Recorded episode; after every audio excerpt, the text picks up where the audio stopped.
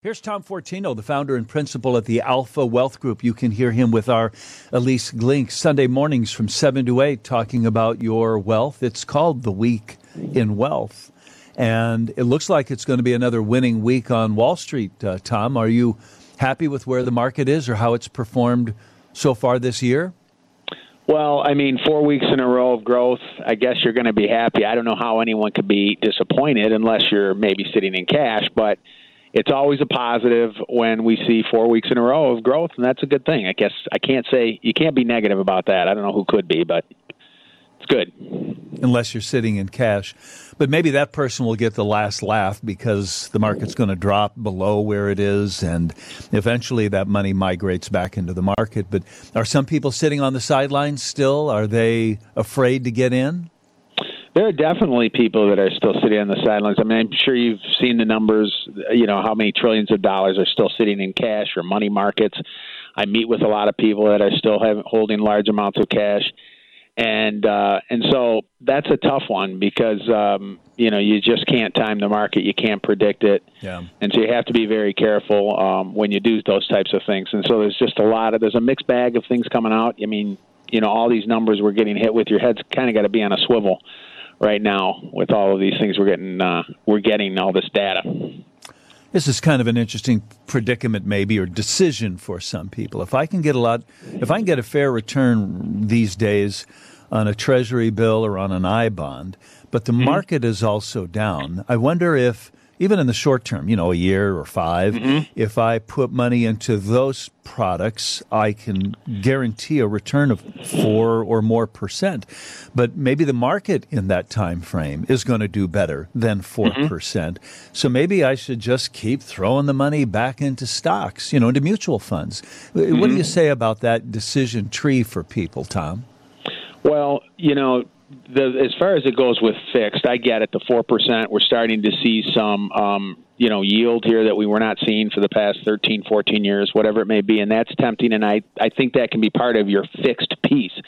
But I also think you have to be careful because, you know, the market uh, as far as what percentage you are saying I'm comfortable having in growth or having in the market. So you would continue on those lines if they okay, I'm comfortable with 50 or 60 percent exposure to the market. That's where the growth is. That's historically where the growth is. So I think to abandon that um, in the long run is not going to serve you well.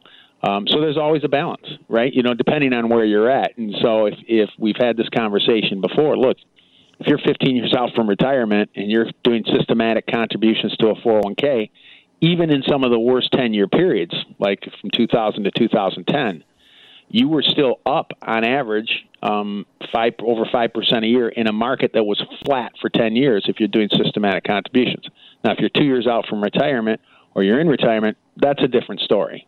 But again, it's you know. Um, with longevity and so on, growth is typically going to be a part of your portfolio no matter what. Course, if I'm getting 4% and inflation is 6%, at least I'm only losing 2 We're talking to Tom Fortino. Uh, Tom Fortino, you hear Sunday mornings on WGN Radio with our Ilyce Glink. Now, Tom, we were just kind of chuckling a minute ago about, hooray, I can get 4%, but mm-hmm. I'm going to pay 6% uh, in inflation these days. But that number's going down, right? Are you encouraged by the direction or maybe the speed with which we're tapering off right now? Well, again, it's a good sign when the trend is going down, of course, and uh, because a couple things from that. Obviously, um, we're not spending as much. Unfortunately, food and energy are still higher than the uh, CPI or the PCE, which came out today. But that's the problem. You know, those everyday things, unfortunately. But it is coming down. Again, you can't criticize that. Um, so the flip side of that too is what's the Fed going to do, which is part of this whole equation. Um, if they don't raise as much because they see this coming down. Again, that's another positive for the market, and you're seeing. I think that's why you're seeing um, what we're seeing in the market right now. I mean, earnings have not been too stellar, but those are some of the things that are helping uh, this market today. Yeah, no kidding. Uh, the S and P is up. Um, let's see today. So it looks like it's heading for a winning week. I don't know. I'm always looking on the bright side. I'm always trying to cheer things on and maybe that's a rose colored glass. I mean, what should I be more worried about, Tom? Um, well, I mean, as far as how does all this data affect your your sense of what you're doing in this market? I mean, I would say, you know, housing is certainly an issue, right? Um, it's a mixed bag, as I said. You can look at some things and say, well, GDP came out a little higher than we thought, two point you know nine versus two point six. So it means the economy is growing. Um, but then you look at some of these other things where we're starting to see maybe some more layoffs. Is this the canary in the coal mine? You know, housing Yep. New um, existing home sales are down dramatically. I think down over thirty percent year over year, and that is a big harbinger for what's going to happen in the market. So there's, uh, I think there's a lot of uh, we're not out of the woods yet, and I think there's some volatility ahead. Um, but that doesn't mean for the average investor abandon your plan. You know, you, you can't you can't make moves on these short term events, but um, you know, it certainly doesn't mean you can't revisit your plan. We are hearing here on the Wintrust Business Lunch that the other shoe or foot is going to drop. That, for instance, all, all of that or most of that 2.9 percent growth was government spending, and that if you strip that out, actually retail or private sector spending uh, was off. So I wonder mm-hmm. if people really are curtailing their visits to the store or the restaurant or travel or whatever. Yeah, we have to keep in mind when we're getting a lot of these numbers, these are rear view mirror numbers, right? It's it's just like stocks when you see, hey, a stock had great earnings. Why is it down? Well, their guidance can be bad, right? And it's the same thing with this. We're looking at last quarter's growth. What does it look like going forward? Retail sales, you know, we're down last um, last or for this month. For last month, they were down. We see savings and credit cards and these things. So again, you could have arguments on both sides of where this is heading, uh, but there are a lot of headwinds. I think you still need to be careful. If you have a portfolio, I think it's more of a dimmer switch approach, you know, than again making big moves. We just have to be careful. Um, but I think the the bigger picture is um, there's going to be some uh, there's going to be some volatility. I think going forward.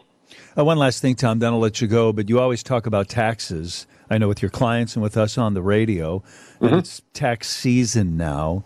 Anything I should be doing or thinking about to mitigate my taxes?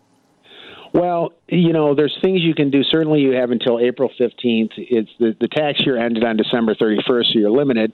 But you have until April 15th to make contributions to IRAs if you want to reduce it. Um, I think more of a forward tax planning is, you know me, I'm a big fan of Roth. So you have until April 15th to do contributions to Roth. If you're over age 50, that's 7,000. It's 7,500 this year because we're in 2023. That's you know 14,500 an individual can do that will grow tax free for the rest of their lives. Imagine if they would have bought Tesla at 109, which is now at 170. Hey, that's all tax free going forward. So those are things you can do um, to get some some monies and keep it 100 percent in yours going forward. But uh, a Roth, you pay the taxes up front, right? Yeah, you make after tax contributions. So it is not a tax deductible contribution, but the money grows tax free the rest of your life. It will never be taxable. The tax rate on it is always zero. So it's a good thing to do. You'll be happy down the road you did it.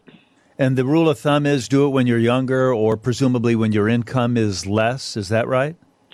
Well, I would do it. You know, you can do if you're contributing to a 401k where you're doing pre-tax, you can still do an IRA. So um, a Roth IRA, I should say. So maybe this is kind of you're doing some tax diversification, kind of like investment diversification.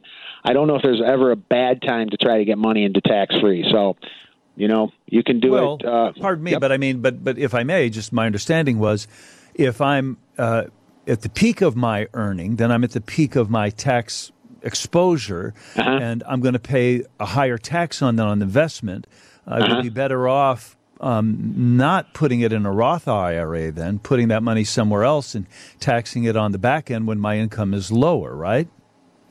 Well, I mean, that's been the typical approach to it. And I'm not saying that's wrong, but where are future tax rates going to be?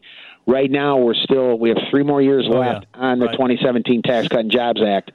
So, you know, is it worth it to pay 22% on something now to never pay tax on it the rest of your life? Uh, I don't know. It's pretty compelling. Right. That's uh, now that you mentioned it. We've we've been to this point in this conversation before, where I'm assuming that when I'm older and my income is less, my tax exposure will be less. But then you go, yeah, but how do you know they're not going to raise taxes in yeah. your bracket anyway? So maybe just get it in now, let it grow tax free, and enjoy the benefits on the other end. That's Tom Fortino. You'll hear him with Ilyce Glink Sunday morning at seven. He's a principal at the Alpha Wealth Group. Okay, Tom, we'll be listening Sunday morning. Thanks, John. Have a great weekend. So everybody wonders, well, how much money do I need to retire someday? Maybe you are, and you're wondering if it's going to hold out. And the answer to that question is in part predicated on where you live, of course. Here's Jacob Channel, the senior economist at LendingTree.com. Jacob, thanks for joining us today. Well, thanks for having me. Is it a number first that we start with? I think people think, or at least used to, a million dollars. Is that a good starting point? Yeah, you know, depending, like you said, depending on where you live, uh, certainly, for example, in the Chicago area, a million bucks or so is probably a pretty good starting point for most people, though it's certainly not, you know, a hard and fast rule.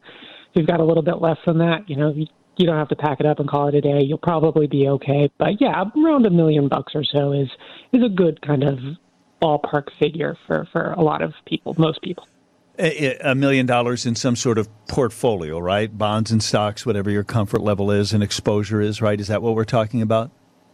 Yeah, so really it's it's sort of a million dollars in, in assets, like you said, bonds, stocks, or other types of things that you can, over the course of your retirement, cash out and use sort of to fund your lifestyle. Uh, so, you know, certainly you want it want it to be in something that's completely and totally illiquid, really, really hard to sell.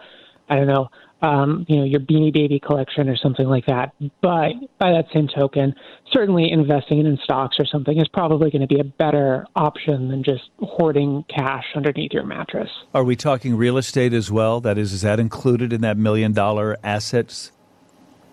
Um, it can be, though. It, you know, the answer to that will also sort of depend on what you plan to do with your real estate. So, for example, if you want to live in your home uh, for the rest of your days. You know, maybe you wouldn't include it because, like I said, you want to sort of be able to access that money at some point. And if you're living in your home, uh, especially if you're older and you know don't necessarily have a, a job, you're retired or something like that, it can be harder to access cash from your home. Uh, but you know, on the other side of things, if you're planning on selling a house and it's worth quite a bit of money, it can be something that you view as a portion of your, your overall nest egg. Some people um, take out a reverse mortgage on their home and actually pull the equity out while they're living there. But um, I, I, I noticed that you guys said you need more than a million dollars to retire with an average lifestyle in 147 of 384 U.S. metros. So what's that? Uh, a, little less than half of the places, a million dollars will afford you an average lifestyle. Mm. Am I reading that right? Yep, that's correct. And the worst place or most expensive place, also the most fabulous place to live, is, uh, I presume, Southern California or Northern California, San Francisco? Yep, that's exactly correct. San Francisco most expensive. Click off some other towns for me. Where is it expensive to retire in? Where is it inexpensive to retire in? Far the where is it most expensive, it's your usual suspects, your San Francisco's, your New York Cities, San Diego, Honolulu, if you want to go to Hawaii, um, and even some other places that are really popular among retirees, like Miami, for example, or some other Florida metros. Uh, on the opposite end of the spectrum, it's it's you know probably not to offend anyone, but maybe it's some slightly lesser known areas. Um, Akron, Ohio, Albany, Georgia, um, you know, Alexandria, Louisiana, uh, so a lot of more southern states, uh, a lot a lot of metros in more southern states, a lot of maybe less super populated metropolitan areas. They're still metropolitan areas, they're still cities, but certainly they're not mega cities like like a New York City or or even a San Francisco or something like that. Um, like so, you know, I think. Go ahead. Well, I've just noticed the list. Danville, Illinois, is in the bottom five. That is the uh, least expensive places to retire to to have an average lifestyle in Danville, you need 800,000 rather 804,000 rather than a million or 2 million. Florence, Alabama and Duluth, Minnesota. I've been to Duluth. It's not a bad town. It's lovely. It's rugged. It's cold. but they've got restaurants, they got hockey up there. Um, I mean, um, I guess my point is it doesn't have to be so discouraging to retire to some of these less expensive places. Oh, absolutely not. You know, I think that there is maybe sometimes a little bit of a misconception, especially if you're not from one of those places where you think, oh, it's going to be so boring. There's not going to be anything to do. I'll just be cold all the time. Uh, but the truth is, is that really most metropolitan areas in the United States have at least something worthwhile. And certainly, you know, life is kind of what you make it. And especially as you've retired, you'll have more freedom to pursue things like hobbies or do more exploring around your area. Um, so, you know, I think that that certainly, you know, living in, in Duluth isn't going to be everyone's cup of tea, but, you know, I think that it does provide a lot of nice things and it shouldn't be discounted just because maybe it doesn't have the prestige uh, mm-hmm. that, you know, uh, Miami does or something like that. I was reading a story, I think it was the Wall Street Journal, and they were featuring, they were profiling a family that had moved from Hawaii to Las Vegas uh, maybe you saw it, but they did because they couldn't afford to live in Hawaii anymore. They said that this Hawaiian family, they wanted to be in Hawaii. It was their culture, it was their blood, they were natives. But uh, living in Hawaii as they were, the average the, the median uh, family home, the median cost of a home in Hawaii is nine hundred thousand dollars. Nine hundred thousand dollars, and that's they, they, they ain't got basements. A lot of them don't have second floors in Hawaii, and um, so what some of the families did was they would move two families into a home, and or, or and then one family rents one of the bedrooms from one of the other families. And even then, it was prohibitively expensive. So a lot of these folks moved to Nevada um, and try and make some money, and then a lot of them try and move back. But Hawaii is insanely expensive, right? Oh yeah, very much so. I mean, Hawaii is kind of a perfect example of how expensive some of these areas can be, and and even though it is so sought after for so many reasons, and even if even for people who were born there, whose families were born there, it can become prohibitively expensive, especially as you age. Especially, you know, you might be able to afford something if if you're a bachelor with a good job. Um, but once you settle down and have a family, have kids, need more space, maybe need a house that has, you know, uh, heaven forbid, a, second floor in Hawaii, uh, you know, it becomes much more challenging. And so I think that we do see examples. And and the story that was reported on by uh, Wall Street Journal, whoever it was, you know, that's not uncommon. In fact, usually when we look at data about where people are moving from, know, what states people are leaving. It, it's it's often places like Hawaii or California or New York State, uh, really expensive areas that can become quite a hassle to live in, uh, and often you can get similar things yeah. um, in less expensive areas. And I think Vegas, you know, shout out to Vegas. It's it's done a lot of work over the past few decades to make itself more appealing and not just Sin City, but but a place where people can live, and especially older people, retirement age. You know, there is a ton of stuff to do in Las Vegas, and for as much of for as much as there is to do there, it's really not that expensive, especially if you're comparing it to Honolulu, for example. Jacob Channel is a senior economist at LendingTree. You can find writing like this at lendingtree.com. Okay, Jacob, thanks for your time today. Thanks. Have a good one. More business news on the Wintrust Business Lunch with Steve Grzanich. Start your timer. It's time for the Wintrust Business Minute, sharing Chicago's business news of the day. The medical school at the University of Chicago is the latest university to withdraw from the U.S. News and World Report ranking of medical schools.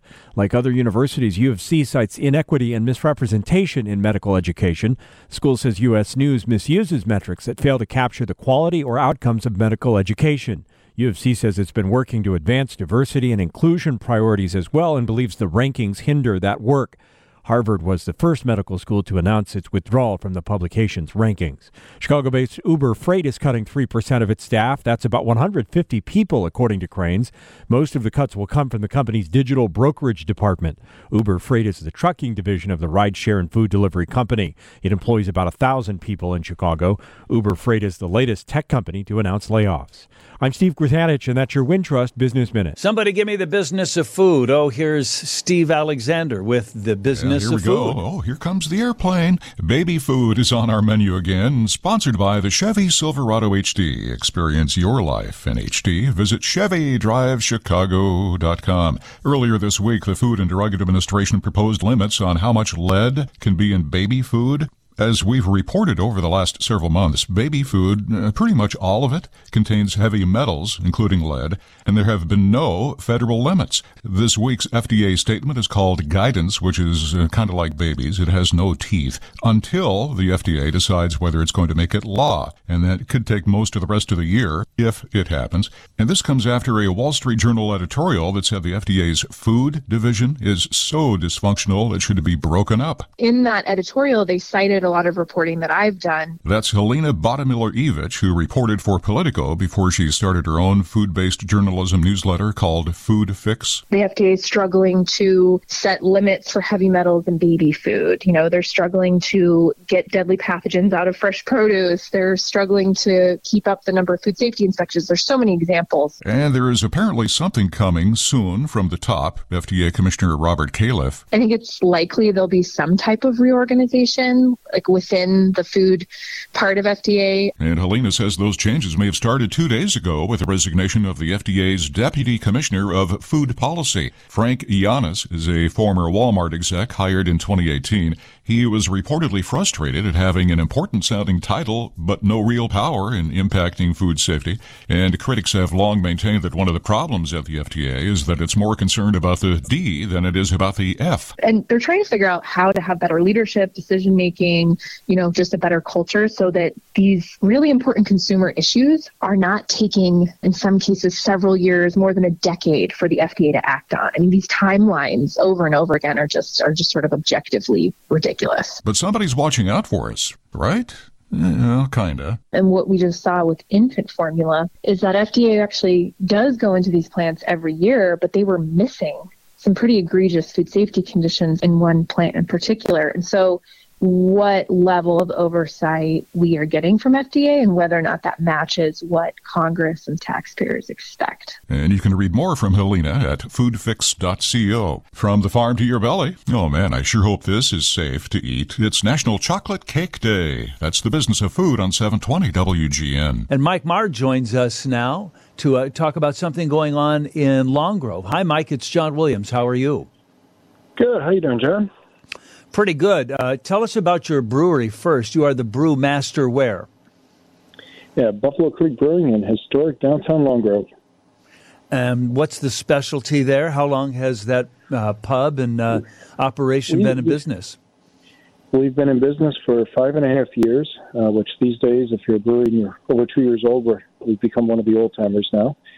And uh, our specialties are Belgian and German inspired beers. It really is true, isn't it? Or at least it sounds true that there have been so many people jumping into that game that if you've been at it for five or six years, uh, you've, you've got some uh, staying power in the market, don't you? We, we do. And uh, we've, uh, you know, have kind of flourished over the past couple of years. The, the beer keeps getting better and better. Um, our customers um, really start to know us. Our distribution has been picking up, and uh, we're getting into uh, more stores and restaurants um, uh, every week as we go go through this you- uh, past year. Do I find you at Benny's and places around town? Not at Benny's yet. We've uh, we've been working on that. I sent over another uh, presentation to him uh, this week to see if we can get them get going in there. But we're in uh, you know in Jewel, Mariano's, Woodman's, Sunset, um, and dozens and dozens of restaurants up and down the uh, the 53 corridor, along with um, many brewery or many uh, restaurants down in the city as well. So, what are you doing in Long What's this Alpine Fest all about? Alpine Fest is something that we started back in 2020, and it was during the midst of COVID, and we decided that we needed a way to kind of have a way to celebrate and not just be stuck indoors all the time. And so we tell people we're hardcore, we're Chicagoans, and this is kind of inspired off. Uh, I, I do a lot of trips to Europe. In fact, I was in Austria last week and got a lot of new ideas for uh, for next year. But uh, the uh, the idea is we have an outdoor music fest uh, with with uh, German inspired food, and then uh, we got the heaters, and we've actually set up our in our Alpine beer garden. We created a uh, Alpine village with all these little huts that are all decorated. It makes it look like you feel like you're actually over in Europe. And then I enjoy grilled cheese sandwiches and tomato soup and um, stuff like that. Yep, grilled cheese, uh, tomato, um, tomato soup, uh, rosti, brats, uh, poutine. So we all sorts of good stuff. Yeah, and then beer and uh, games too, right? I mean, you're kind of uh, telling people, hey, let's let's get outdoors, huh? Let's get outdoors. We actually have the uh, the Long Grove Lions Club here with us uh, this year, and they're going to be running a bunch of games. And this is going to be, you know, we're we're trying to every fest that we do over here, we try to incorporate some kind of charity aspect. Uh, the last one was with the uh, Oktoberfest with the Lake Zurich uh, Rotary, and this time it's with the Long Grove Lions Club. And so they'll be out there. They'll have the games going, and so we are family friendly this weekend. We're always family friendly, but uh, there's going to be games for both adults and for kids. There's going to be stein holding contests, hammer slogging, um, and uh, they've got uh, they've taken a uh, one of their golf courses that they do miniature golf on, and have turned it into a uh, little hockey rink for uh, for people. No admissions charged. It starts at four o'clock today, two o'clock tomorrow, right? It starts at four o'clock, but people started roaring in already at eleven forty-five this morning before we even opened. So uh, we're, we're already in full swing. And you kind of have the perfect weather, don't you? I mean, you got some snow on the ground, you got some coming. It's not going to be too cold. This is the way to do it, isn't it? You get lucky.